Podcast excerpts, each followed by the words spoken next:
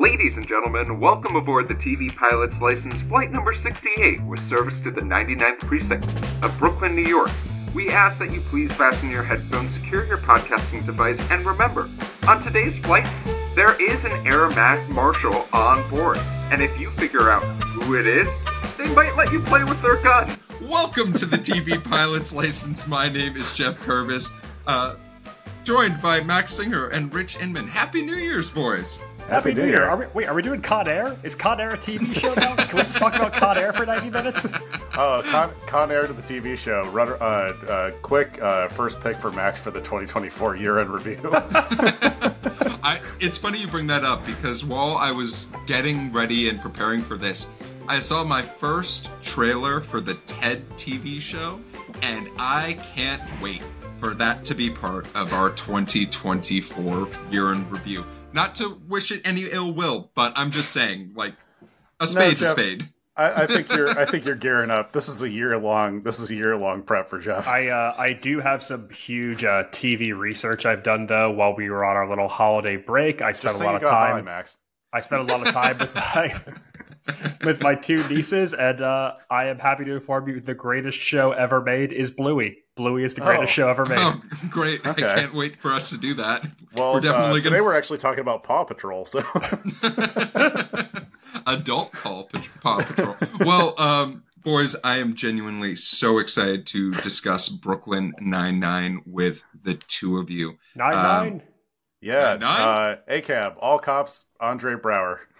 Yeah, and you know we are doing this episode in honor of uh, the late great Andre Braugher, who we definitely lost way too soon, and we'll definitely be talking about that throughout this episode for sure. Uh, but for folks who are joining because they maybe love this TV show, or folks who just found our podcast, Max, do you mind telling folks what we are all about? Welcome to our first episode of 2024 here at TV Pilot's License. We break down and analyze the pilot episodes of some of TV's most famous, or in some cases, infamous shows. We learn a little bit more about how these shows came to be and were originally made, that they're effective pilot episodes in making us want to watch more, and if we think they could be made today, go back and stream our old episodes wherever you get podcasts from. Check us out on YouTube to see our smiling faces. And if it is your first time flying with us, then welcome aboard today. And Rich, what is your question of the week? What a terrific way to start out this year. I know, obviously, this is the memorial episode for, for Andre Braugher. However, uh, I think this question is going to be a fun one. Um, I would love to know because Jake Peralta and Amy Santiago are so ingrained in all of our comedic uh, sensibilities now. What crime, what famous crime would you want Jake Peralta and Amy Santiago to solve in real life? What what what what are you putting the nine nine on? Oh, done. Done. I've got it. I'm keeping it in New York City. Uh, I want them to investigate the Son of Sam murders because I need I need Andy Samberg to interrogate a dog. That's so good. Oh. Oh, that's wow. I God, I would watch an entire season of that. Uh, Rich, I'm curious from your perspective. What what were you thinking when? Well, okay. this? So first inclination was saying OJ because Jake Peralta would be like would have the hardest time picking out whether or not he would whether or not he would like fall in love with a beloved football star and, and movie actor or going after them as like an actual criminal but i'm going with something that should be a brooklyn Nine Nine friendly crime and that is the great canadian maple syrup heist of uh, 2011 and 2020 or in 2012 uh, I think that's just as goofy enough, or just goofy enough of a crime to uh, to warrant a Brooklyn Nine Nine episode, or or you know a three episode spectacular. God, I wish I wish Nine Nine went full Law and Order where they actually did things that were relevant to news cycles in Oh seasons. yeah, Well, that's the problem, and it's actually kind of like why they stopped making the show, um, eh, because the you know Real life. a- yeah. Yeah, real life that got is- weird. yeah, real real life, the perception of police completely changed after the George Floyd murder. But uh, you know, I, I I do think they hit a certain point, and some of the detractors against people uh, of them making the show in the first place said like, "Hey, you can't just solve like shoplifter. You can't just like chase shoplifters all the time."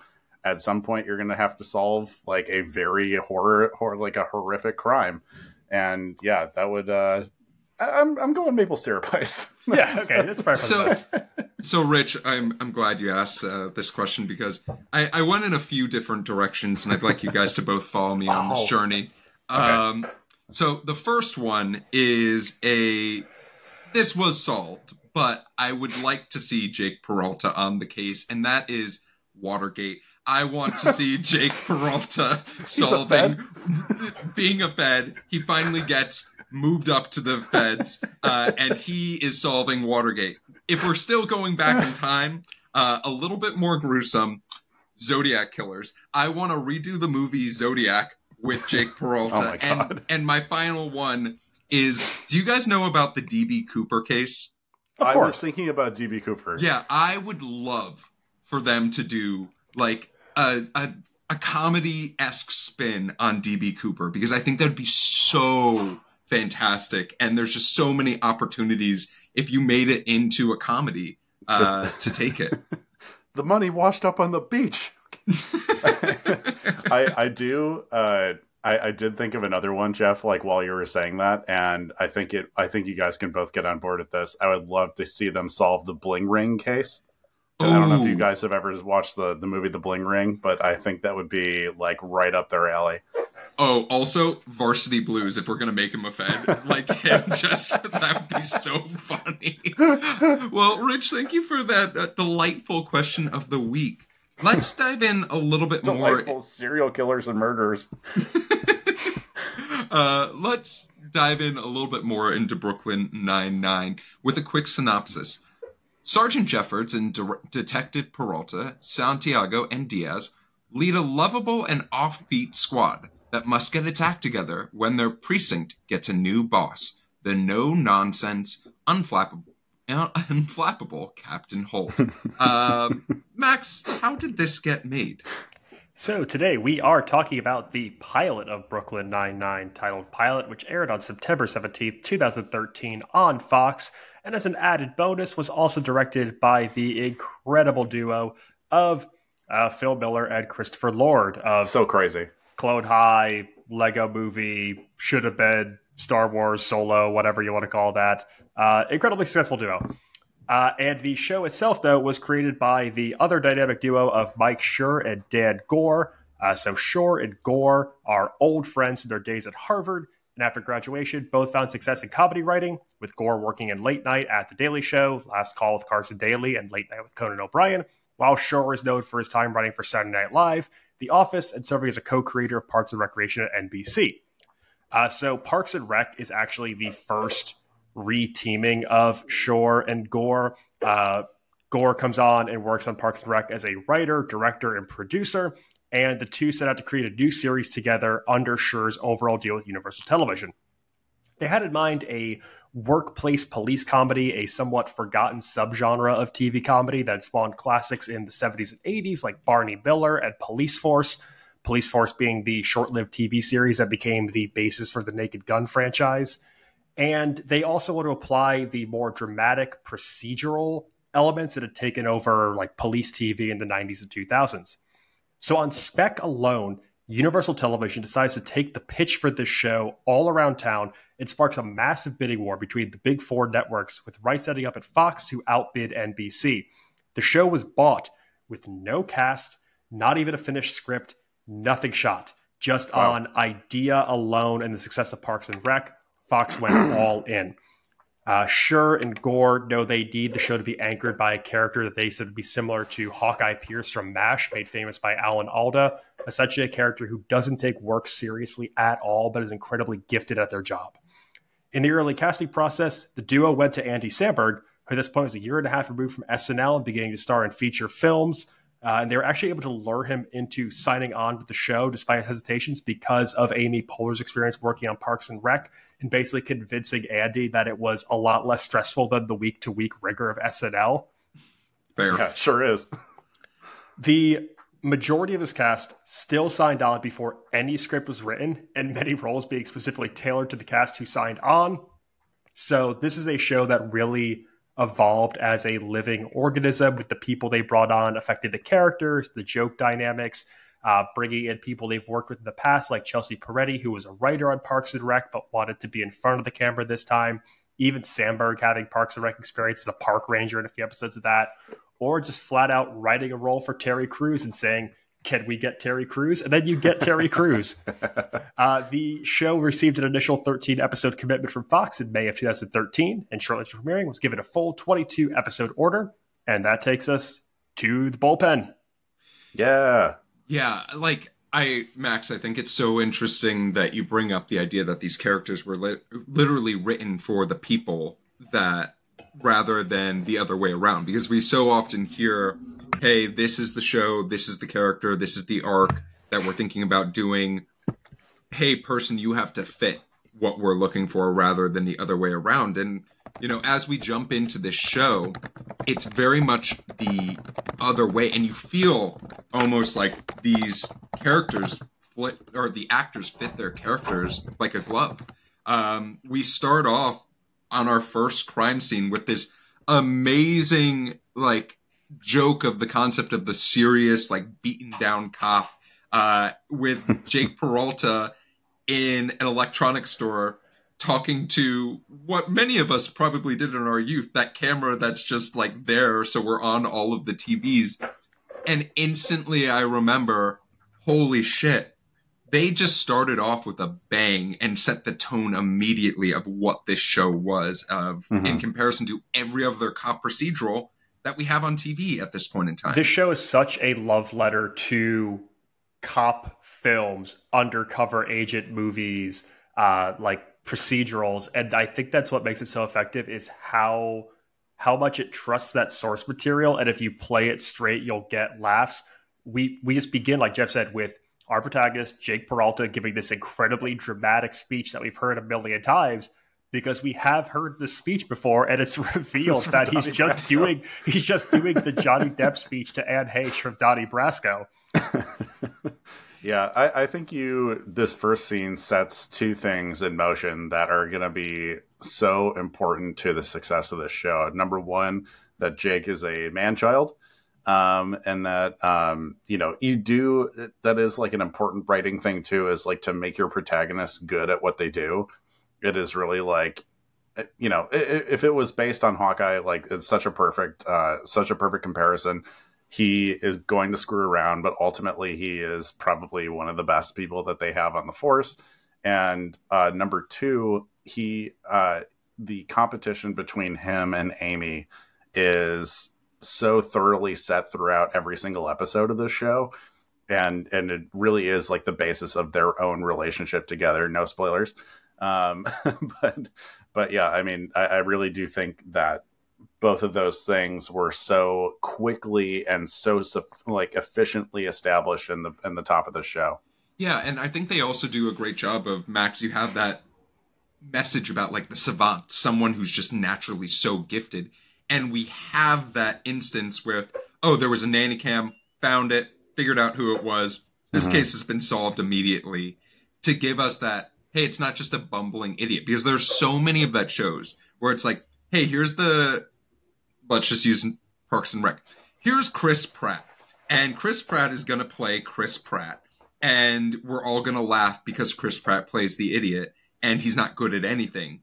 As a, with this juxtaposition of here's Andy Samberg, who's very funny and a man child still, but also amazing at this job and we can immediately tell and have that credibility to go with us. Well, I think I think the the best example of this is like Richie said, he solves this case in this electronics store using a nanny cam hidden in a teddy bear, but then proceeds to use the evidence to make a like teddy bear puppet to dramatically confess, you know, fake love to Detective Santiago. And it's like he he's incredibly gifted, but he's also probably mishandling evidence at the same time. I think I think you're dancing like a really difficult line in this show too, like even starting out. Because even the, if it is like you know, people love police procedurals. Like Law and Order is obviously one of the most successful franchises of all time. But also the perception of the police is like all those are dramas. There's not really like a lot of comic relief on the Law and Order shows, mm, and yeah. you you have to really you have to create a lovable cop who's also kind of a doofus and and is like legitimately like legitimately funny. Otherwise, the show is like you can you can so easily have a bad taste in your mouth from this. Yeah, because NYPD Blue showed us butts, but they they weren't comedy butts; they were dramatic butts. Mm-hmm. Yeah, it was a wild cold open. Did you guys find it off putting because I know I'm a gigantic fan of this show, and I believe both of you guys are fans of the show as well. Not mm-hmm. having the actual Brooklyn Nine Nine theme music and intro at the beginning because, like, yeah, I was just like, oh wow, this is this is very much pilot pilot where we do not have everything set and ready to go for this yet. Yeah, it's it's very much presentational. Uh, we just get the very quick title card with different fonts, different colors. Although I did realize watching this episode back how every single moment from the opening theme montage just comes from this pilot episode. Yeah, yeah, uh, absolutely. Uh, honestly, an extremely efficient use of footage there.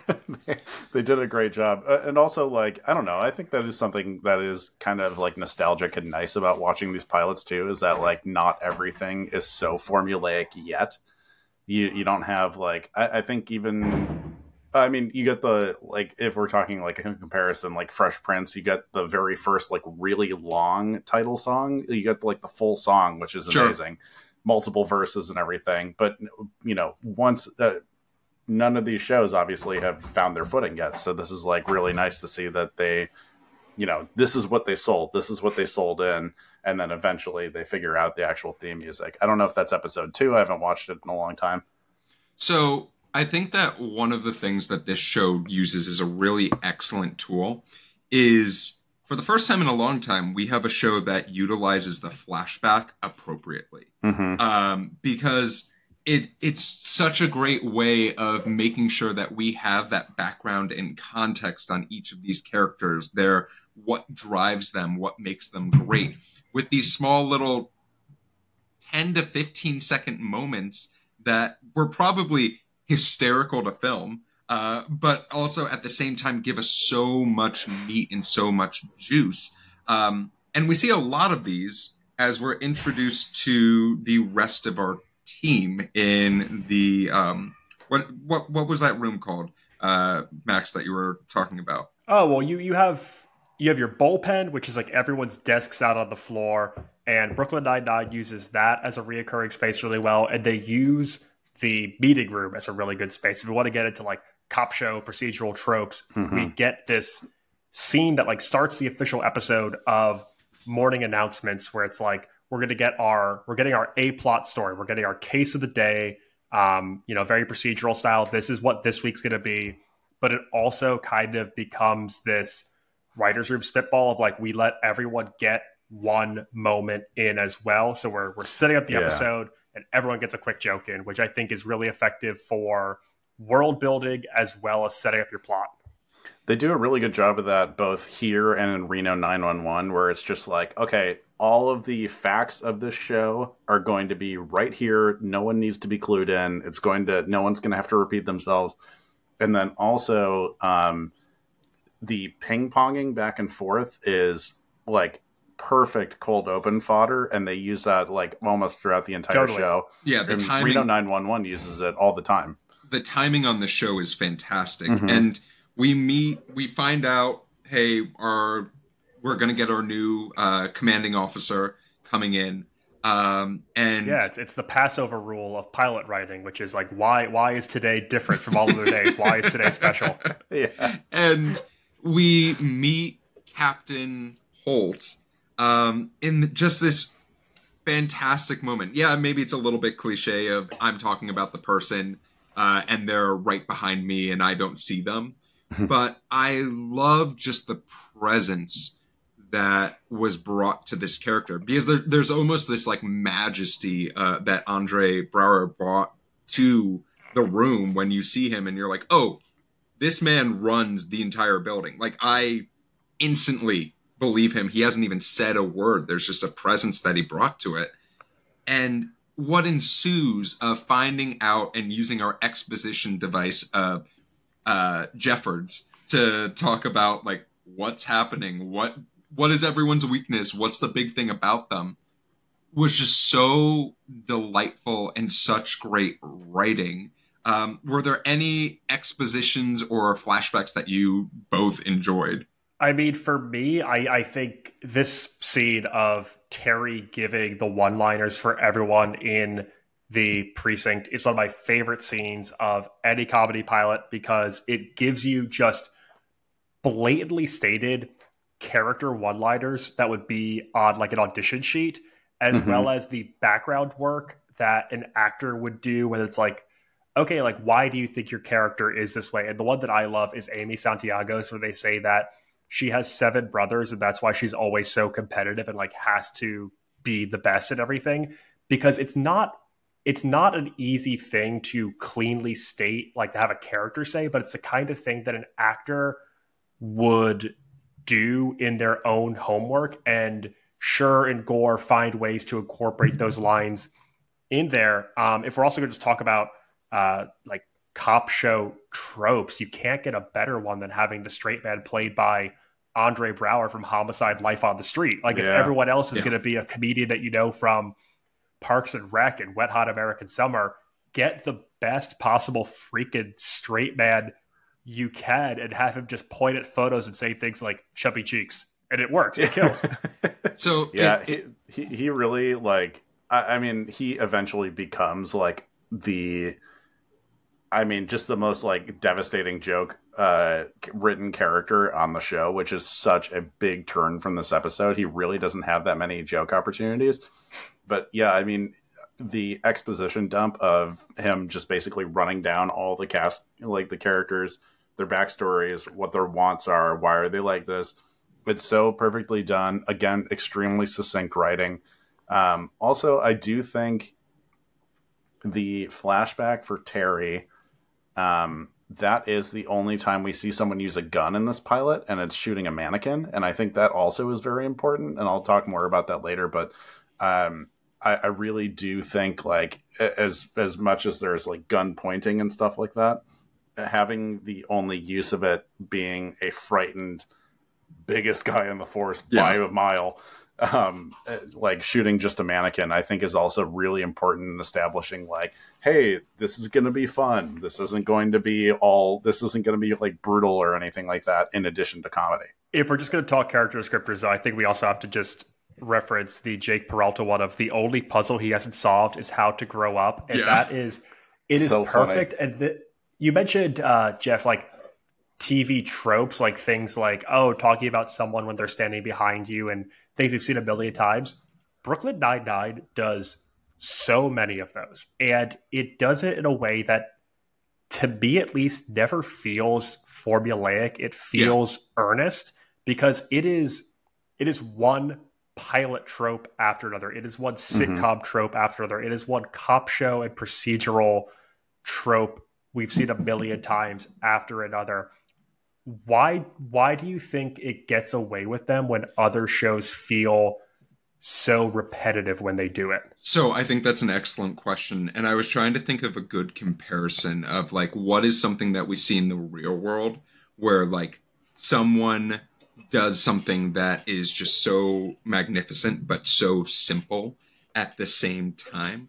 And it's because they are an expert within the mm-hmm. space, right? Um, and it is very much it's a mix of one making sure and we talked about this a little bit before by writing a character for the actor rather than the other way around you have someone who's going to be super comfortable with what they're doing. Much more comfortable than say like even if they're a professional you're going to be a lot more comfortable with something that's custom made um, i sort of look at it like wolfgang puck. Um, he has this great line about the idea of uh, you can tell a good chef by if they can make an omelet, right? Mm-hmm. And Wolfgang Puck can make a lot of great dishes, like things that are a lot more complicated than an omelet. But when he makes a fucking omelet, you're gonna like almost shit your pants of how good that is. yeah, I got right? I got kicked out of Spago for doing that. Yeah, no, they they you're not allowed back. Um, they don't have um, they took down the omelet station. But I think that by having every person know their role and having writers take these things and say, oh, we have professionals doing these. We're not trying to get some up and coming actor or actress to play these. These are people who've done this a thousand times and now know their craft. That's an amazing thing. One other thing that I wanted to bring up, and one of the things that I think was so fun about bringing a dramatic actor like Andre Braugher on, is this show is like the TV version of the Muppets Christmas Carol, where you have a very serious actor surrounded by buffoonery. and it makes it so fucking delightful. Like, it, it just makes it so much more fun than if we just had any random. Like, later in the show, Will Arnett comes in to be the commanding officer. And Mhm. that's fun. It doesn't have the same gravitas. Uh, it doesn't have that same punch or impact because it's another buffoon amongst buffoons. I think that's a really good comparison, though, Jeff, to to draw Andre Braugher to Michael Caine in Muppets Christmas Carol, where it's you know Caine plays it like Royal Shakespeare Company, Exactly. And he never he never winks at the camera. He never nods to what's going on. He plays it very straight. And Andre Braugher is the exact same thing, where the lines they give him are incredibly comedic, but they work. There may be some of the most ridiculous lines in this pilot at times, but they work because he never he never like winks at it. And I think that Brooklyn Nine Nine sets up a really fun rule here with how like how the cops are all or the detectives are all really good at their jobs, even though they do these silly lampoonish things. And then we meet Gina Linetti, who bursts into the office asking for six demands from Captain Holt. And they set up very clearly by saying that Gina is a civilian administrator. And I mm-hmm. think it's key they say civilian there because it sets up the rule in 9 9 that the regular people, the civilians, can be ridiculous. Yeah. That they could be bad at things. And we see that when we meet suspects on door knocks, when we meet people in the street, the civilians could be as goofy as they want, and they don't need to be good at their job, but the detectives do. Hmm. and that's a Yeah. really clear distinction they make. like just as an example, if you watch this pilot, Fred Armisen is in this pilot for a solid 20 seconds. And it Malignos. is, yeah, and it's some of the funniest like it's one of the funnier things in this pilot amongst a million great jokes. And it's the idea of yeah, not everyone is a stable human being in Brooklyn, New York, right? Like people are fucking maniacs like our you know we have our crime of the day. And we could sure talk about that but the beauty of brooklyn 99 is in the characters. It's in how well everything is written. And if you want to watch this pilot go and watch it. Find it on peacock. I beg of you. But i think that for the three of us it's more so looking at how masterfully done this pilot was in bringing together so many differently written characters and making it so harmonious uh, to this point. Should we briefly break down the A plot and the B plot? Max, Sure. why don't you break down the A plot because I think it is something that you would really love, uh, especially you know Ham. I, I do love ham. I do love Hamon. So the A plot is a really established, respected, I don't know, fine foods broker. We'll Yeah. call him. Yeah, Uh, It's like, did you ever watch fa- the movie is found- Pig with Nicolas Cage? is found dead in his apartment, and there is an investigation happening over the theft and illegal sale of really high end Spanish jamons, uh, which leads to your typical cop beats of we're going to investigate the crime scene, we're going to do door knocking, we're going to have a run in with a potential perp, uh, which leads to them getting away because of a lesson that our protagonist needs to learn. And then finally, the big cop uh, stakeout, which leads to catching our villain and everyone learning to work together. Uh, and even though a man died, we we get the bad guy behind bars at the end, and the Hamons have been secured. and then as far as the B plot, like there's a couple options here, right? We have the B plot of Peralta getting used to a new authority figure. Uh, we also have the B plot of Charles Boyle uh, trying to figure out how to uh, ask Detective Rosa Diaz on a date to the movies.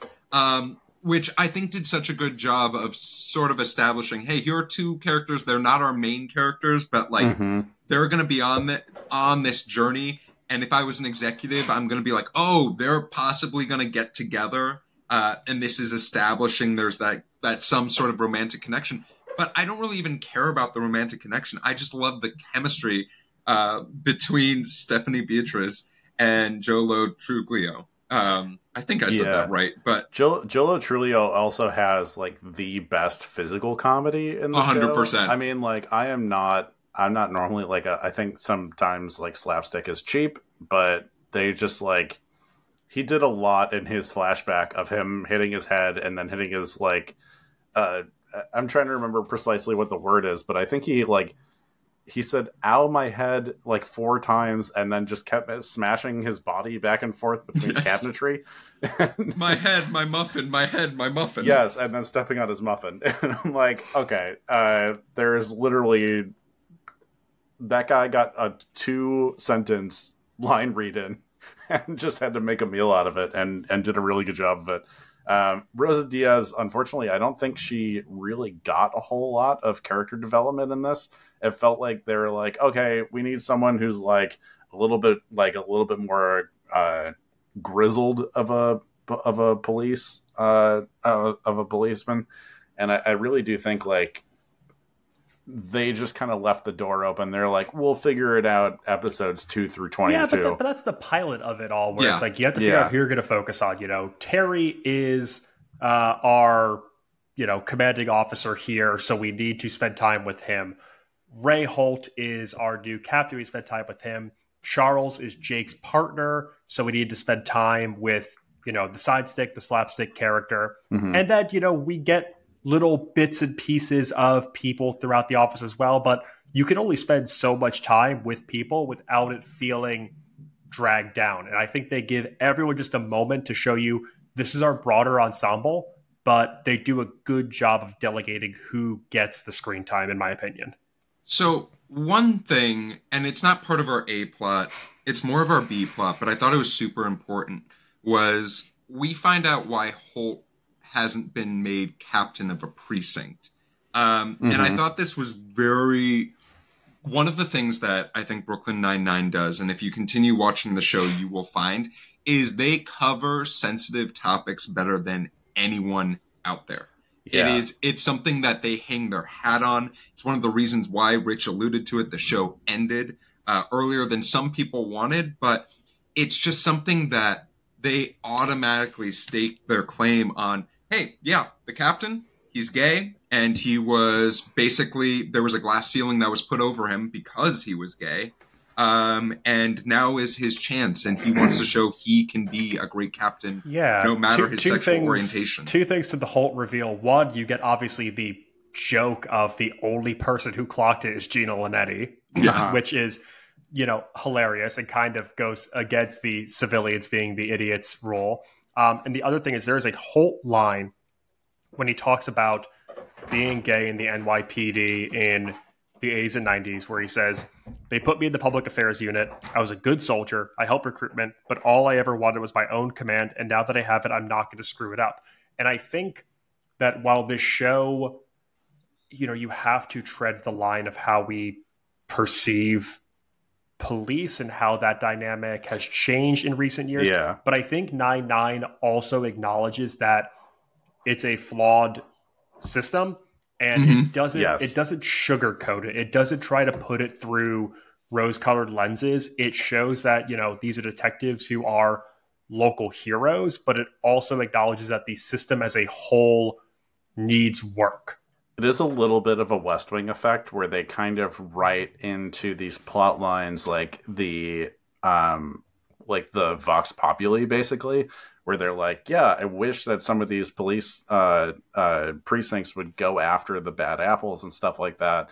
And they do they have a lot of plot lines eventually coming up of uh them going after like the systematic like, you know, uh things that perpetuate like bad policing or like you know uh, harassment or racism or things like that. And that is like that does become like a big part of the show. It is uh, and and this is like a good vehicle to do that. I do think like ultimately they don't want to be cons- like they they do have to put the like police jokes aside because you can't just do the same thing over and over again.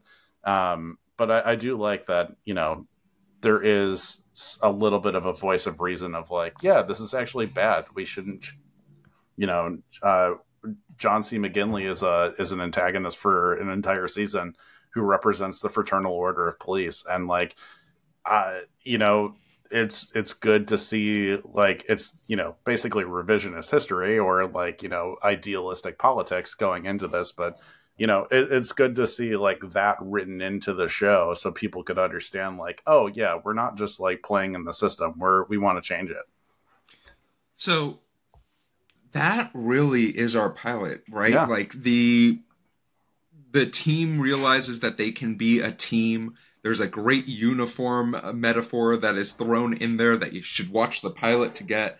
Um, but I would love to hear from the two of you. Were there any things you loved about this pilot that maybe we didn't discuss?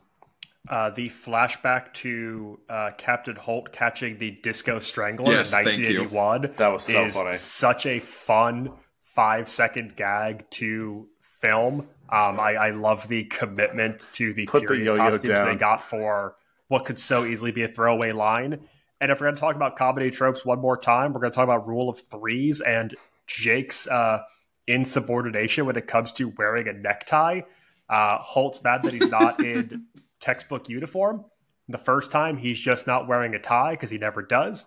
The second time, he's wearing a tie underneath his shirt tied around his belly button. And the third time, we see him in a shirt and tie, but reveals when he stands up, he is wearing no pants and a comical Speedo with the final button of he never took the Speedo off for the stakeout and it's inside him it is again just such a, it's so it's so cleanly written it's such a fun perpetuating of that classic rule of threes um it- it's just it's textbook and it adds a real fun sitcom element to the show So, Rich, what about you? Any things that you've loved about this? Yeah, I mean the character development for the characters that they have chosen to give backstories to and wants and needs to, I think are so clear and so open ended and so easy to play off of. I think they just did like they made some like really, really good choices. Like, you know, ultimately uh, you know, you get to hear why Raymond Holt wanted to be a captain specifically for this precinct. He also has established his need of like he wants to have the absolute best precinct. Um, and I, I love that a lot. But also like even him being this kind of like uh this kind of kind of being like a hard ass, uh, like a stickler for the rules, like wanting things done a certain way. He's very OCD about stuff. He also reveals at the end at the end of the episode when Jake says that he's wearing the speedo that he's down for the joke too. As long as they're getting their work done, as long as they're successful, he's down to screw around, which is ultimately like what they what he loved so much about his previous captain that they just let him screw around. And and it is like very a you know work hard play hard mentality for him which is which is lovely. I, I think that's they did a really good job. Also i think the the no guns on people thing was a very smart choice. Um, i know i talked a little bit about that a moment ago but like i really think that the tone of the show would be massively different if they ever if they ever fired a gun on a person whether it's a perp that they're trying to chase new york is extremely dense you can't just like be out here you know, Yeah. rooting and tooting, trying to catch all these bad guys. It's uh, it, it, it like you know, even when they catch the final uh, guy, you know, he's he has five guns drawn on him, but Santiago like uh, clips him with like her, her baton instead of firing at him, and I think that is a very smart stylistic choice. So, one thing that I loved about the show, and it's just a quick joke, and it was such a throwaway line, but it was such a good one. Um, they introduce when Terry is introducing the, you know, everyone who's all the detectives. He says, "Yeah, there's Solly and Hitchcock. Now let me talk about the good ones." And it's just such a Yeah. great Yeah. it instantly gives us the idea with such a simple line delivery of those are two morons. They're gonna just be in the background, but you gotta know who they field! are. What a what a blank canvas they established. For They them. they just did, and I feel like just one of the things that I just have to say is when you think about Terry Crews as an actor. There's a there's a lot of different things you could say, right? Like you could say, oh, he's just a big guy. Like, oh, that's sort of like the comedy is, oh, he's this gigantic dude. If you don't nail that section, that exposition of in this pilot, I don't think this pilot is nearly as good. So, like, applause to Terry Crews for absolutely killing it. I'm not going to Mhm. say he made Brooklyn Nine Nine what it was, but he made this pilot so much better uh, than it could have been if we did not get that exposition device. But that's that just goes back to the same thing again, where it's like you have to you have to play it so straight, and like what Terry Crews and Andre Braugher do is they they lend that gravitas that feels at Mhm. home in Law and Order and NYPD Blue and The Shield or whatever else, and because they do it unwaveringly and they give these amazing line readings when describing the detectives, then you can do the other jokes. And it's like they they ground this whole thing in such a unique way to a sitcom of its magnitude. So I'm genuinely curious. Did either of you have any wait a minute moments when it came to this pilot? What happened to Detective Daniels? We're, when we're getting around the horn, there's a third. There's there's a woman detective, Detective Daniels, with Scully and Hitchcock. We see her in the morning meetings. She gets a descriptor from Terry Crews, and we never see her again. Is she okay? Is she okay? Did she retire and go to the private sector? I need to know what happened to Detective Daniels. She's the house assistant in Golden Girls, man. She'll never be seen again. Yeah, so it, it appears that Detective Daniels was written off after the pilot. Uh, and she got like no lines, so yeah, in one of those rare, in one of those moments where it's like you were in the pilot and then you never appeared again. Rich, uh, any wait a minute moments for you in this pilot? Oh, I don't think I have a single thing. Like this is such a clear cut, efficient, like joke heavy pilot. They did such a good job setting up this universe. I don't, I don't think I have a single note. Make it longer. That's my wait a minute moment. No, I- I- no, stop doing hour long comedies. Yeah, don't do that. So I actually have a really fun in-flight question. We'll talk about how frequent flyers can submit those in-flight questions later at the end of the podcast. But if you are a fan of this show, um, you remember that there was a crossover between Brooklyn Nine-Nine and New Girl, starring Zooey Deschanel. And Yes. this frequent flyer asked, "What other show do you want Brooklyn Nine-Nine to have been crossovered with?" Oh, Law and Order SVU for sure. Max, what about you? Oh gosh. Um, I mean, yeah, I- I think, I think any police procedural for sure. Um, I oh god. Um, yeah, I don't know. Columbo, Columbo, Columbo's a great answer. Um, I want 911 because I could just only God. imagine Jake Peralta like being on a fire truck just screaming the entire time. being Wait, like, I, I have a question. Does Yeah. Fred Armisen's character of Mlepnos exist in the universe of girls? Because that's what I want to see. I want to see just specifically Mlepnos in girls. I think that's a really solid question. Portlandia would also be a very good answer, by the way. Like Does that she- would be D- would Mlepnos have an arc where she where he dates uh, Hannah? maybe no, she can't he's, da- afford he's rent. dating Jessa. oh my god. Well, thank you so much for that in-flight question. We'll talk about how to submit those later in the show. Let's talk about the history of Brooklyn Nine-Nine. There were eight seasons and 153 episodes. Uh, the first five seasons of the show were on Fox. Uh, it was unfortunately canceled by Fox, but the wild part, it was picked up by NBC 30 hours later.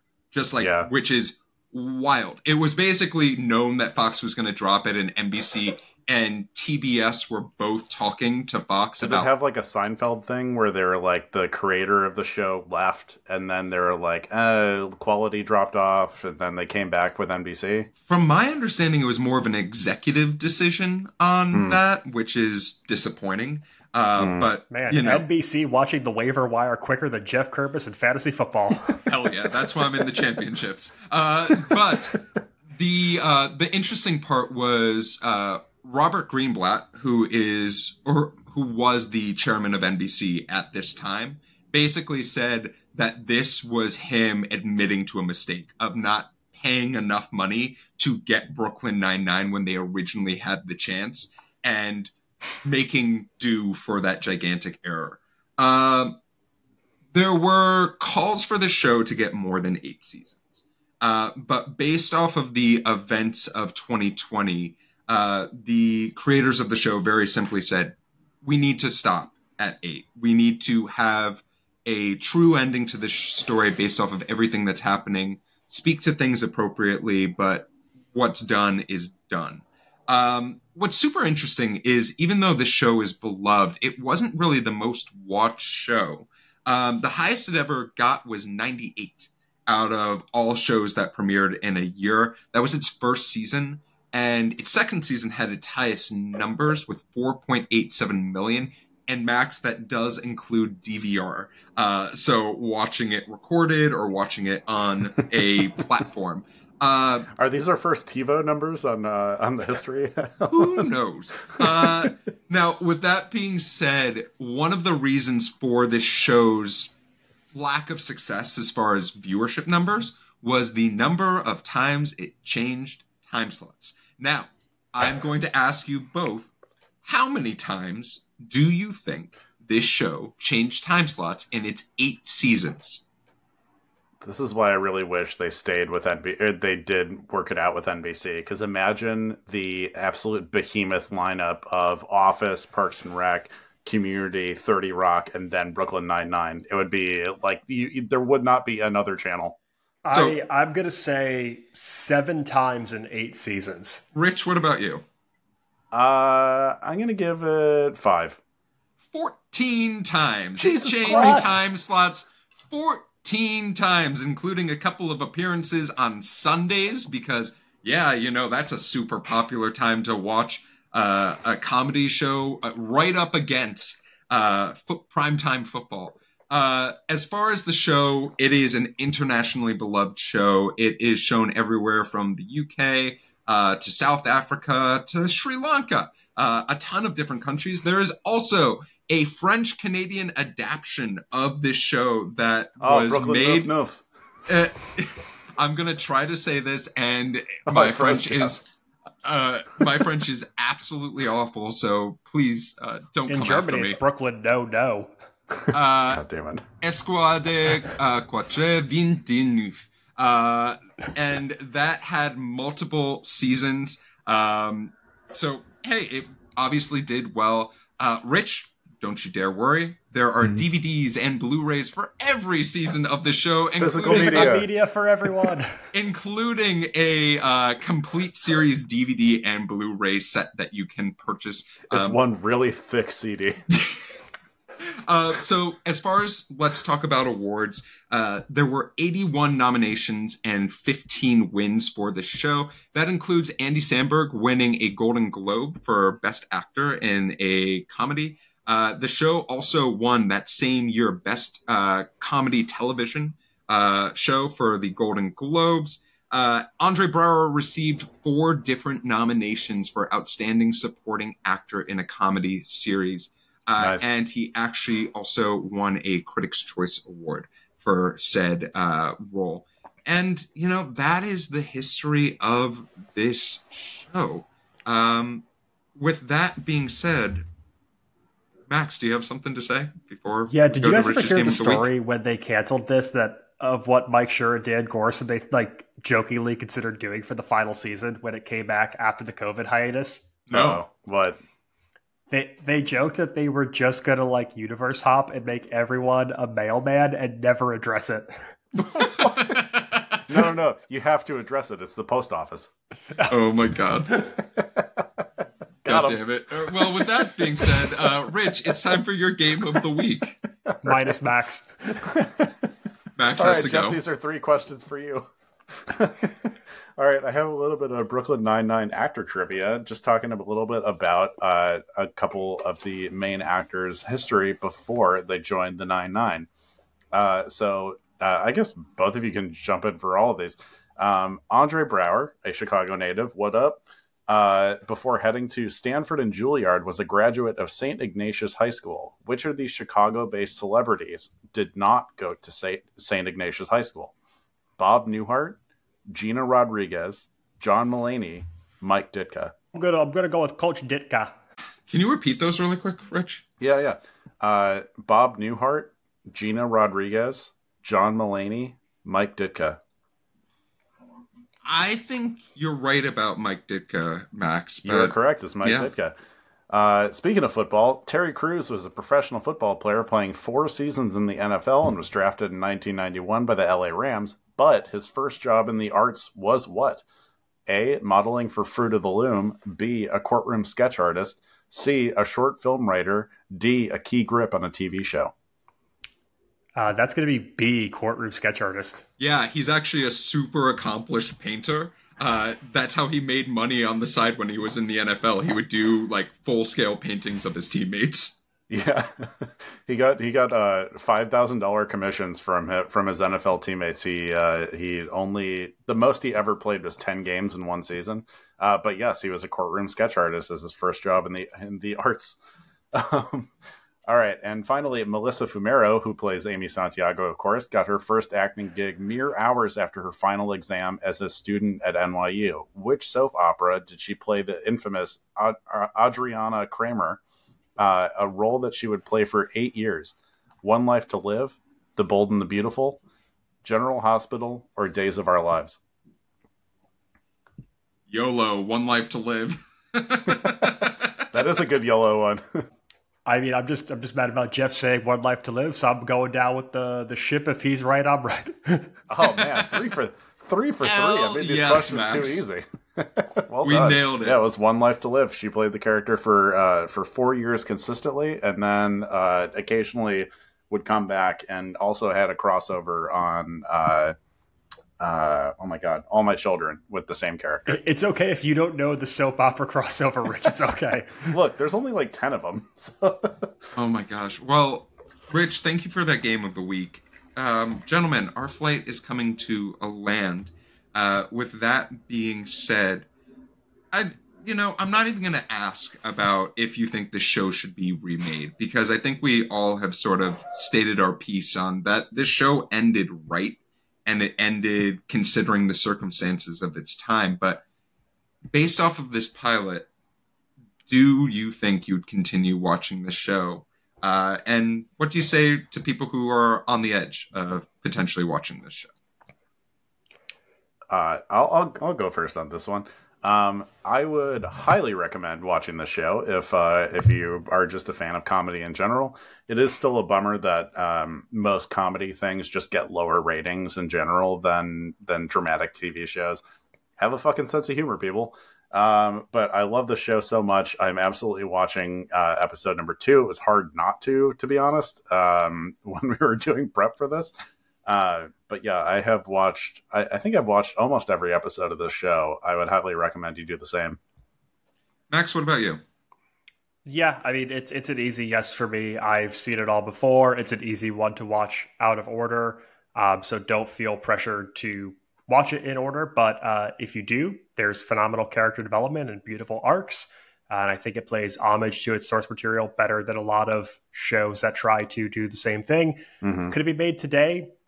Unfortunately, not. I think that a lot of shows just have their time and have their place. And while I respect it trying to revitalize what, you know, Barney Miller did in the mid to late 70s, I just don't think the landscape wants or needs that type of show anymore. So I would rather just leave this as a great relic of what it was. And, you know, I know that Schur and Goor and everyone else will move on to the next great project they have in store. Yeah, and for myself, as far as continuing to watch this show, I couldn't recommend it more, right? I think that this is a show that there are sh- comedies where I can see how people might find something offensive in them. Um, it's very hard for a joke to land with everyone. This is one of those shows where I just every joke I sort of am like, oh, another dinger, right? Just like knocked it out of the park. Um, and we talk about the simple things being done and executed perfectly, and it just does that time after time. Um, as far as rebooting the show, I don't think we need more TV about cops. With that being said, I do think that Dick the, Wolf is at your door right now. the formula for this show, and I'm terrified of Dick Wolf. Ryan Seacrest, I'm still waiting for that uh, for you to get at me. Uh, but the idea of this sort of format of having the straight man amongst buffoons, but well written, I welcome more of that. I hope to see more of that, and I like to see this show as the blueprint of what can be done. It doesn't need to be about police. If they decided, hey, we're going to make one about people working at the post office, sign me up for eight more seasons, right? Because I think there's going to be a lot of fun associated with that. But yeah, we don't need more Brooklyn Nine-Nine. We need something that maybe, hopefully, one day looks at Brooklyn Nine-Nine and says, we can make something like that. We can. There's plenty of jobs we can make fun of. Yeah, exactly. Um, with all that being said, that is our show, and our flight has come to a land. Gentlemen, I'd love to make sure that people can find the two of you. Uh, Rich, where can folks find you? Well, you can find me trying to crack the uh, the Great Canadian Maple Syrup Heist, uh, and you can also find me on Instagram at Damn That's Rich. Max? You could catch me enjoying a scoop of hazelnut and on all things social media at Maxwell Sing. Catch a Oh, original sketch comedy down. from myself and Rich over on TikTok at Dad Dadwagon Comedy. And you can find me assaulting uh, mannequins at your local apartment st- uh, department store. Whoa, whoa! let me, No, let me I, try IKEA that. is an IKEA is an apartment store. but if you're looking for me on social media, you can find me at Run Jeff Run. If you're looking for the TV Pilots license, you can find us anywhere you listen to podcasts, as well as social media at TV Pilots License. If you have a question about the show or for our next episode, you can shoot us an email at tvpilotslicense at gmail.com or give us a call at 213-290-1713. Make sure to watch out for our Instagram for sneak previews of some of the stuff that we have coming up this year, uh, as well as shoot us a DM. Give us a call if you have suggestions. We'd love to hear them. and make our day. But with the plane landed and the seatbelt sign off, we look forward to flying the bright skies of the TV world with you again soon. And until then, 9 9?